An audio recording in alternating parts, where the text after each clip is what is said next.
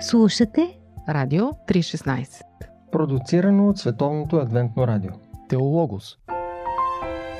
Теологос. Предаване за Бог и Неговото Слово. Със съдействието на Теологичен колеж Стефан Константинов.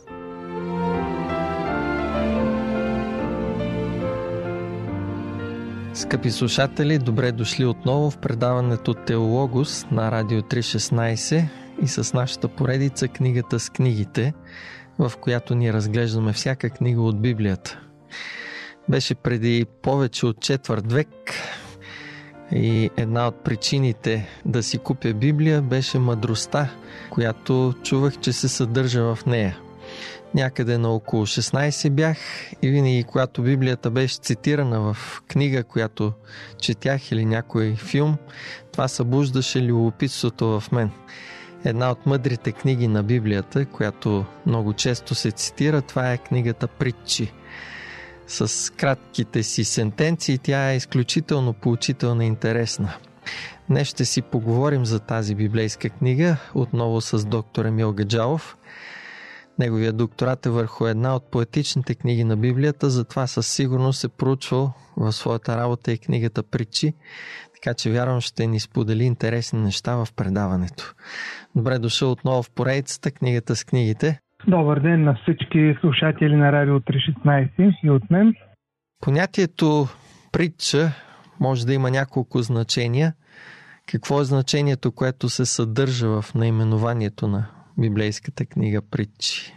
Първата дума в книгата Притчи е думата Притча. На еврейски тя звучи Машал и е производна от корен, който означава успореден или подобен, което в основни линии означава сравнявам или сравнение. Така че думата притча може да се отнесе към всяка една мъдра сентенция, наблюдение, мъдра забележка, изказване. Думата машал е една комплексна, обхващаща дума. Така ли се казва самата книга в еврейския канон? Нейното заглавие е от две думи. Притчите на Соломон или Мишле Шаломо. Мишле Шаломо означава притчи на Соломон. Тоест тези мъдри изказвания са приписани на древния цар Соломон. Тоест можем да кажем, че Соломон е автора, с оговорка можем да кажем в общи линии, че Соломон е автора, но има и други участници в е, този сборник. Да, той самия в е, самото начало е описано как събира мъдрости, притчи. Разбира се, Соломон е познат с е, тази си дейност. Той се казва в книгите на царете, че има около 3000 притчи, съставя 105 песни.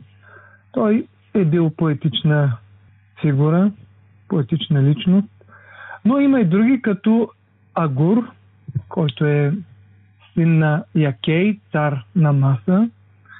Това е територия, или по-скоро народ, който е на изток от Израел в Северна Арабия. И а, този Агур също пише Лемуил, царски син, отново от Маса, изказва и той притчи в самия край на книгата Притчи. И има и други, разбира се, притчи, които не са приписани на никой, те просто стоят така в книгата без конкретно автор. Тоест можем да приемем, че Соломон е заимствал от околните народи различни мъдрости и идеи, които е събрал сборник или ги е модифицирал по някакъв начин. Безспорно не само Соломон, но и други еврейски мъдреци, хора, които наблюдават живота такъв какъвто е и се опитват да го обяснят, разбира се, чрез призмата на божественото откровение, заимстват от другите народи. Uh-huh. Литературата на мъдростта не е монопол само на еврейския народ. Тя е широко разпространена в а, древността Например, шумерите, които са първата цивилизация, боравят с притчи. Например, на тях се приписва кратката пословица Приятелството трае ден, а роднинските връзки винаги. Uh-huh. Това, което ние днес ще кажем, кръвта, вода не става. Uh-huh. Нещо друго, избягах от дивия бик, а попаднах на дива крава. на български имаме също такава поговорка от трън на глок. И така нататък. Има, има разбира се, много мъдри изказвания, египетски, вавилонски, филистински и така нататък, които са много сходни с това, което намираме в тази книга Притчи. Както вече разбираме, тя е по-скоро един сборник, както книгата Псалми е сборник от песни, така и тук имаме един сборник от такива мъдри изказвания. Но тази мъдрост, библейската, е изчистена от всички политеистични намеси и всичко се свежда до библейската традиция, датираща още от времето на Моисей. Мъдростта има за свой източник самия Бог, който е мъдър, който е създал света, подредил го е, поддържа го и така нататък. В този смисъл, когато говорим за тази книга, която е част от Библията, е боговдъхновена, написана и събрана от Соломон, към кого е насочена тази книга? Коя е аудиторията, на която Соломон пише? Аудиторията е преди всичко Божият народ. Mm-hmm. За разлика от книгата Еклесиаст, за която ще говорим по-късно. Тук името Елохим, това универсално име на Бога, се среща само пет пъти в книгата Притч. Докато в книгата Еклесиаст се среща около 30 пъти единствено само то. Това име на Бога. Докато Яхве в книгата Притчи го намираме почти 90 пъти. Яхве или Ехова, което е заветното име на Бога. Името, с което Бог включва своите заветни отношения към целия еврейски народ. И от тук тази констатация е един ясен показател, че книгата е писана за еврейския народ. Mm-hmm. Защо тази книга можем да я считаме за важна и възоснова на какво тя може да бъде определена като Богов вдъхновена, като вече казахме, че това са заимствани мъдрости също и от други народи. Вдъхновението на книгата Притчи произлиза от самото и съдържание. Многократно в нея се подчертава, че страхът от Господа е начало на мъдростта. Mm-hmm. Когато разгледаме мъдростта като не само като някакво интелектуално разбиране на живота, но и като поведение и най-вече като характер, отношение към Бога и към ближния, ние виждаме, че началото, този основоположен принцип на истинското поведение е страхът от Бога. Страхът от Бога е Неговия закон, Неговата воля, Неговото намерение за този свят и съответно, когато се каже, че началото на мъдростта е страхът от Бога, означава, че читателят, изобщо поклонникът на този Бог, съобразява целият си живот, поведение, мисли, думи, цялостна насока на живота с волята на този Бог. Mm-hmm. Има ли някаква логическа структура в този сборник? Каква е всъщност подредбата в книгата, която така ни помага да разберем и самата идея за боговдъхновеност в нея и като цяло да можем да разберем идеята, която Бог иска да изрази? Ако трябва да бъдем откровени, много е трудно да се проследи някаква логическа линия или градация в книгата Притчи. Mm-hmm. По-скоро виждаме различните дялове в нея. В началото виждаме по-скоро бащински наставления към синовете и дъщерите можем да добавим. Наставления за живота, как да постъпват правилно, да приемат мъдростта, да живеят с нея. След това виждаме притчите на Соломон. Те са от най-различен характер, думите на мъдрите и така нататък. Трудно можем да направим някаква класификация поред това последователно поставяне на съдържанието. Каква може да е причината за това разбъркване или нежелание дори да се систематизира по някакъв начин, тематично или по друг начин? Ами, може би силата на книгата Притчи се състои в това, че една идея или един съвет, една проблематика е повтаряна многократно. Под най-различни форми, от различни агли можем да кажем. Mm-hmm. И това можем да го срещнем в началото, конкретния проблем, можем да го срещнем и в края. По този начин се получава едно наслагване в а, ума на читателя. Той се връща отново към нещо, което вече е чел, припомня си Mm-hmm. и по този начин той бива изграден в дадената област. За него нещата стават по-ясни, по-разбираеми. Ако нещо не го е засегнало в началото, към средата вече неговото съзнание може би се пробужда за дадения въпрос. Сега ми идва идеята, може ли да го сравним с някакъв вид полифония, като в музиката? Би могло да се сравни с полифония. Определено има наслагване на идеите, очевидно е, но силата на книгата идва не толкова да бъде обхваната от един поглед, но от нейното постоянно четене. Mm-hmm. Нейното постоянно четене ни помага да се задълбочаваме в нейните различни моменти. И така израстваме заедно и с идеята на книгата. Да ставаме все по-мъдри и по-мъдри. Да, и тук може да си зададем и въпроса, това ли е всъщност звезда, която Бог иска да предаде чрез притчите? Посланието, на което да ни научи да бъдем мъдри? Ако трябва да се върнем отново на думата мъдрост в началото, тя се отнася за хора, които умеят да вършат нещата в живота правилно, в подходящото време на точното място. Това могат да бъдат занаечи, могат да бъдат земеделци, Мгм. които в определения сезон, в определеното време вършат работата си точно, качествено.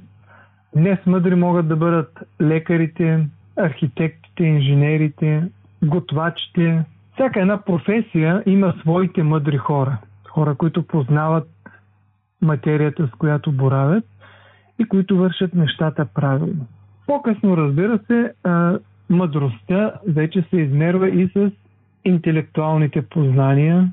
Това е способността на преценка на нещата, разпознаването на доброто и злото, способността да анализираме живота такъв какъвто е и разбира се през Божията воля, през очакванията и изискванията, които Бог има към нас. Общата вест, в крайна сметка, е да бъдем мъдри и независимо от обстоятелствата, които са около нас, да имаме едно дълбоко упование на Бога, да не се облягаме на своя разум, както казва книгата Притчи, Мгм. а винаги да търсим Божиите пътища, да търсим това, което Той изисква от нас да направим.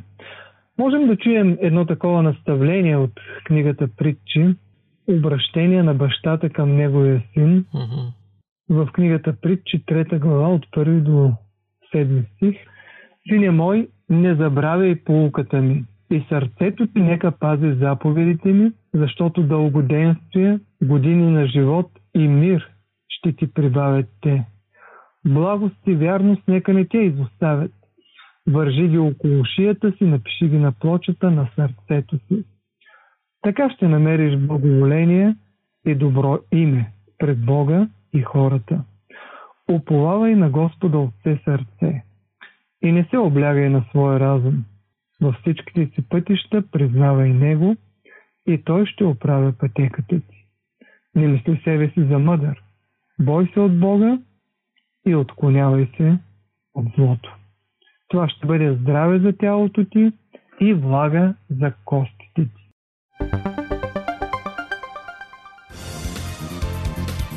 Какво да кажем за дискусии по Радио 316? Теологос. Ти лично как четеш и изучаваш тази библейска книга? Има ли някакво правило, което може да ни е полезно и практично, когато четем притчите? Първо трябва да кажа, че моят прочит на притчите е една наслада от тези боговдъхновени мисли. Преди всичко за мен е удоволствие да чета този сборник. На второ място, винаги си правя мои лични препратки към един или друг текст, когато намирам вътрешни връзки, общи теми, общи идеи. И след това това им помага бързо да се ориентирам в този сборник. Често пъти съм изобличаван и няма как, когато видя собствените си грешки, по някакъв начин разкрити, но и насърчен. Чувствам се същевременно и насърчен когато пък чуя съвета, който Бог има лично към мен. И това ми дава уверение, че не съм единствения в този свят, който допуска някакви житейски пропуски. Имало и други хора преди мен, които са били насърчавани от книгата. Мисля си, дали пък замисъла на Соломон да не я систематизира така, макар че ние знаем, че той е бил, може би, за времето си един от най-мъдрите учени и систематизатори. Поне така е записано в Библията. Дали неговата цел не е била човек наистина да рови, да търси онези връзки, онези теми, които се съдържат в книгата Притчи? Би могло да се каже и, и така. Това разпиляване, тази мозайка от а, духовни, възпитателни мисли, може би има тая цел. Mm-hmm. Да се рови, да се търси, да се изследва, да се анализира. Но тук веднага трябва да добавим, че не само Соломон, и по-късно, във времето на цар Езекия, mm-hmm. Е казва в самата книга Притчи 25 глава 1 стих, че неговите хора са събрали, даже буквално се казва, те са преместили, mm-hmm. комплектовали са притчите на Соломон, съчитали са ги с други такива и когато видим, че много хора са работили и те не са променили начина на изложението, ние заключаваме, че те са разбрали силата именно на тази организация на тексти. Mm-hmm. И фактически това, което е важно, не толкова да търсим някаква стройна логическа връзка, колкото да чуем Божия глас така, както е изразен. От друга гледна точка пък това не са някакви стройни изложения на някакъв проблем. Да. Това са много кратки истини, които именно за това са дадени откъсъчно, за да се запомнят. Mm-hmm. Например, дума казана на място е като златни ябълки в сребърни съдове. Няма нужда от по-дълго обяснение. Тази картинност, тази образност, една златна ябълка в сребърен съд. Колко ценни са думите. Думите имат стоеност, думите имат сила, думите всъщност изразяват самата личност на човека, кой е той, както и обеца и украшение от чисто злато, така е мъдрец изобличител за внимателното ухо. Хората са носили обици в древността, носили са украшения и когато се пипне обицата, когато погледне украшението сложено върху другия, той си спомня, че мъдрото изобличение трябва да попадне в внимателно ухо. Mm-hmm. И толкова е ценно това приемане, тази полука, колкото златото, обицата, украшението и така нататък. Това е книгата Притч. Тя има близка връзка с човека, с този, който чете. Да, практично. И няма как да се объркаш.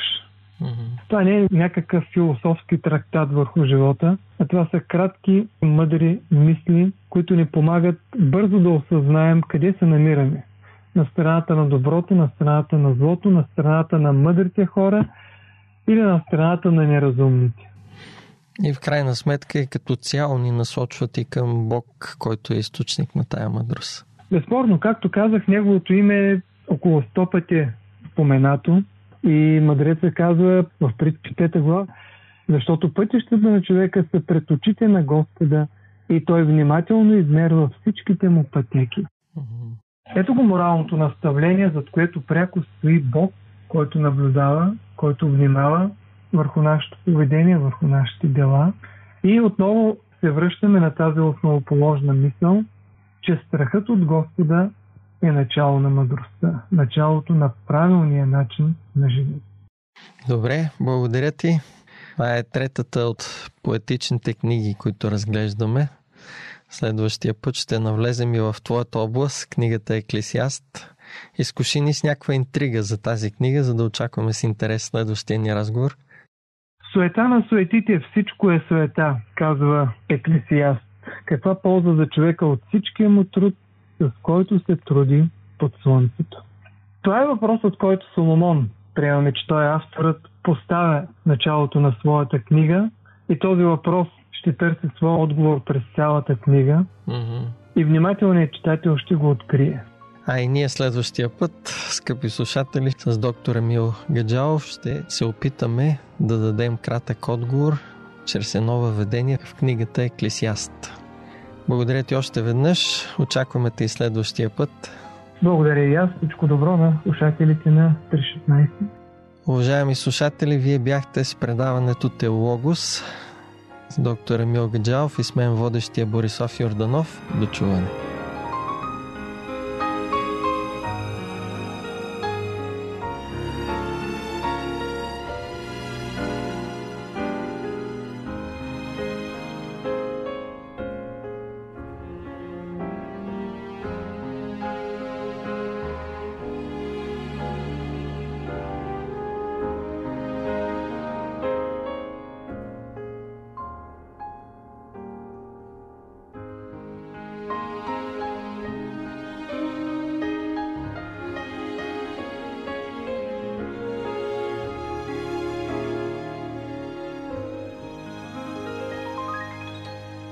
Слушате Радио 316. Продуцирано от Световното адвентно радио. сайт 3-16.bg Библейски. Нюсвит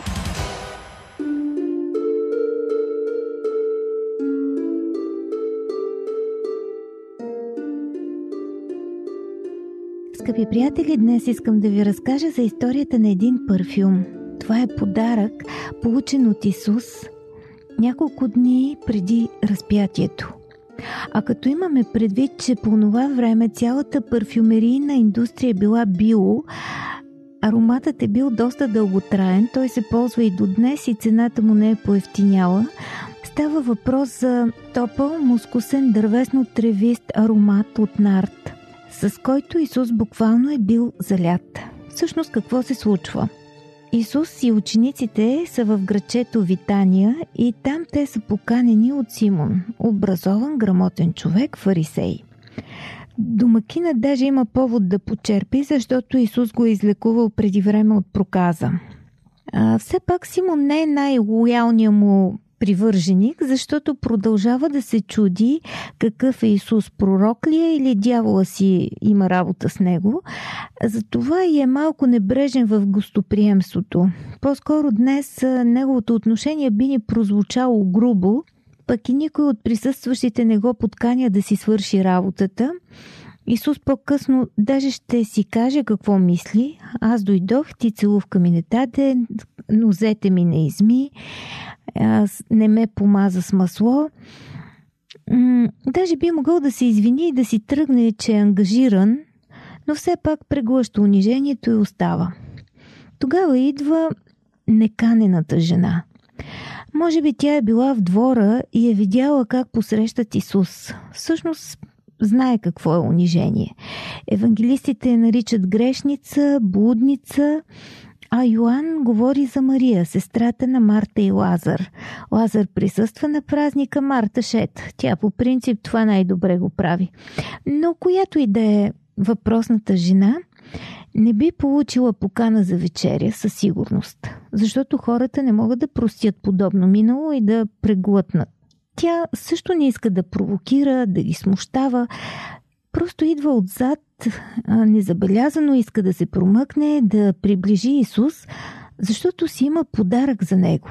Нещо нейно лично, много скъпоценно и, и не само скъпоценно, но луксозна вещ, изключително скъпа, парфюм в каничка от алабастър, или поне на мен така ми изглежда, когато гледах такива древни образци на опаковки парфюмни и това е всичко, което тя има, което е спестила, може би, което е предвидила, за да има бъдеще парфюм от чист нарт на баснословна цена.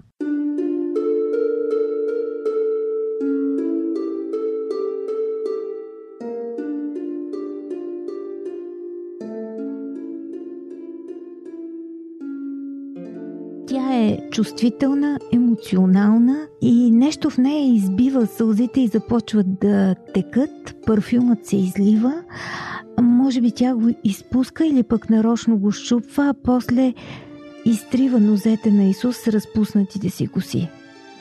Ароматът обаче няма как да се скрие, всички замръзват. Симон вече е сигурен, че Исус не е никакъв пророк. Ако беше, щеше да знае коя е тая, която се вре в него. Нямаше да позволи. Юда, който пък мисли като калкулатор, започва да критикува прахосницата. Защо прави това? Той е наясно с пазара, с пазарните цени и освен това е загрижен за бедните. Ако тая жена е решила да се разделя с богатството си, може да го направи доста по-умно, по-практично, финансово по-обосновано. Ами продай парфюма, раздай парите на бедните. Другите го подкрепят. Има логика. Не случайно точно този човек държи касата, по-комбинативен и по-бърз в сметките от останалите, но и те бързо наваксват. Въобще идеята за здрав бизнес с Бога е актуална до днес. Затова и въпросът, абе ние те последвахме, ама какво ще получим, е актуален и те му го задават. А маслото от нарт, уточнява се даже, струва 300 динария. Това е приблизително едногодишна заплата на работник. Абе големи благотворители – но само Исус знае фалшивите интонации в сърцето на Юда. Първо, че краде от касичката, с която помагат именно на бедните, и второ, че същата вечер ще отиде да го спазари за 30 сребърника, а 300 динария са 75 сребърника. Значи цената, на която той продава приятелството си с Исус е по-малко от половината от цената на подаръка, ако би бил продаден. И така, Исус взема думата и слага нещата на мястото им. Защо и досаждате? Всъщност, тя направи нещо добро за мене. Защото ме приготви за погребение. Пророчески думи, не знам доколко ясно са прозвучали на всички, кой какво е разбрал, но те обясняват целият този мистичен момент – той ще излее живота си и обвивката на този живот ще бъде щупена. Това е кръста, както Павел го нарича ухание за живот. Но да се върнем на жената, защото тя, една покаяна блудница, грешница, както е наречена, и въобще жена, с която никой не би общувал, се доближава най-близо до Исус – казано на един по-модерен език, тя създава събитие в неговия живот. Един специален момент. Някак несъзнато, надрационално, някак си движена от духа, без да следва някакъв свой план, по-скоро спонтанно тя прави нещо за него, излива обичта си а, и това, което се случва всъщност я доближава до битието на Бога по някакъв специален начин, който не можем до край да обясним. В този момент тя му дава своята съпричастност и обич.